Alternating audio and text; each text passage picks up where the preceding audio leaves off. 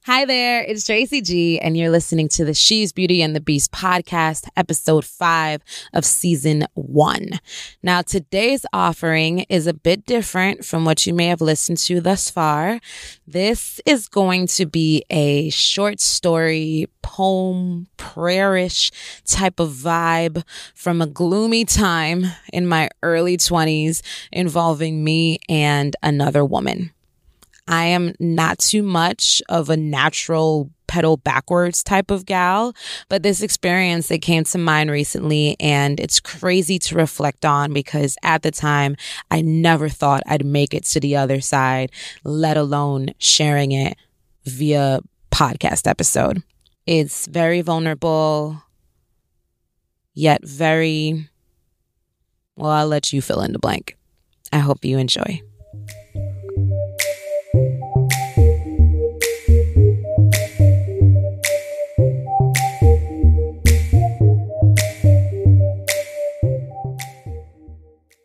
Once upon a crazy time, I was in an abusive relationship, y'all.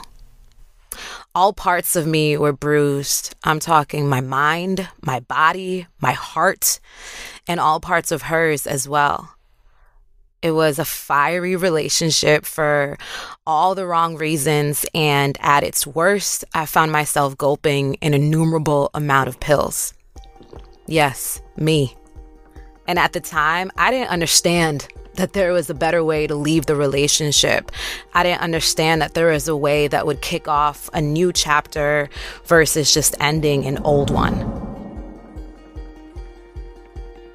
So my story, it begins like most of its kind waving off, you know, those red flags that previewed issues of jealousy, superiority, um, disposability, infatuation. We were in love with each other surface. But as we started peeling off those layers, we couldn't quite admit that we did not like what we discovered. And so it came out in other ways.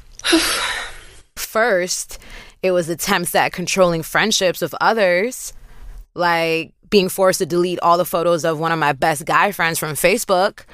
And then that snowballed into all out rage. I'm talking the kind of anger that burns your memory to ashes. The kind of fights that flow with such frequency and force that I don't even remember the majority of their starting points. I just know that those apologies were so beautiful and that lust was so arresting that they both dimmed the truth.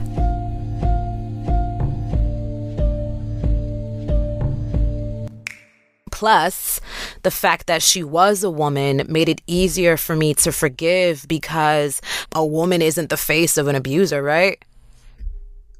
So, yeah, I definitely had a pile of aha moments, all patiently waiting for my actions to catch up with my epiphanies. And one in particular involved a long and loud night of empty accusations and our favorite insults. And after finally retreating back to bed with a face that felt completely erased by a tsunami of tears, I remember my mom climbing in 10 minutes later simply to hold me. Perhaps it was an attempt to warm my heart back to its senses. I don't know. Either way,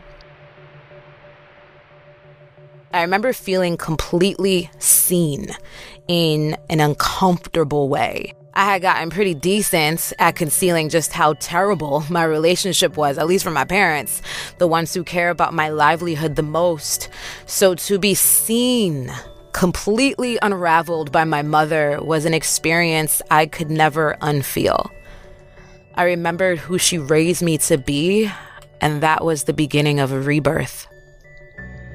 A rebirth that sounds like I am protected by my own light and will walk through any damn darkness unscathed. Thank you so much for listening, Boom. It is it's purifying to be able to speak about a toxic time in past tense, you know, especially to be able to do that without remorse.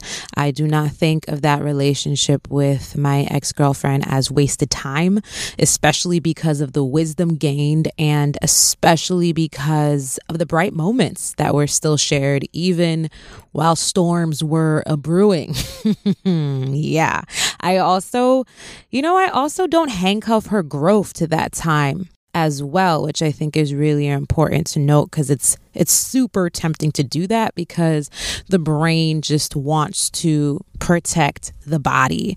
And so we'll just label so and so as this, so and so as that, so we never get into that same situation again. Uh, but this doesn't allow for evolution. We can't be the only ones who are able to change and shift, right? That has to be a possibility for others as well, especially if we see the manifestations of that, if we see the walk and not just the talk. So, that's what I mean by I mean not handcuffing her growth to that time period because uh, I have seen the transformation for sure, but also it took a lot of healing on my part, of course, to even gain the lens to see it, right? So, all in all, I wish her well. I I also know that she wishes the same for me, and that's that's pretty much our ending. But I also know, you know, the quote unquote ending may not currently be the case for everyone listening. Someone may be in an abusive relationship right now, or you may know someone who is in one. And if that's the case, I am sincerely praying for your emotional and physical safety. If you don't know how to leave, if you don't know who to talk to, please reach out to the National Domestic Violence Hotline. Their number is 1 800 799 7233. I also know you may not want to hear nobody in another line. I get that.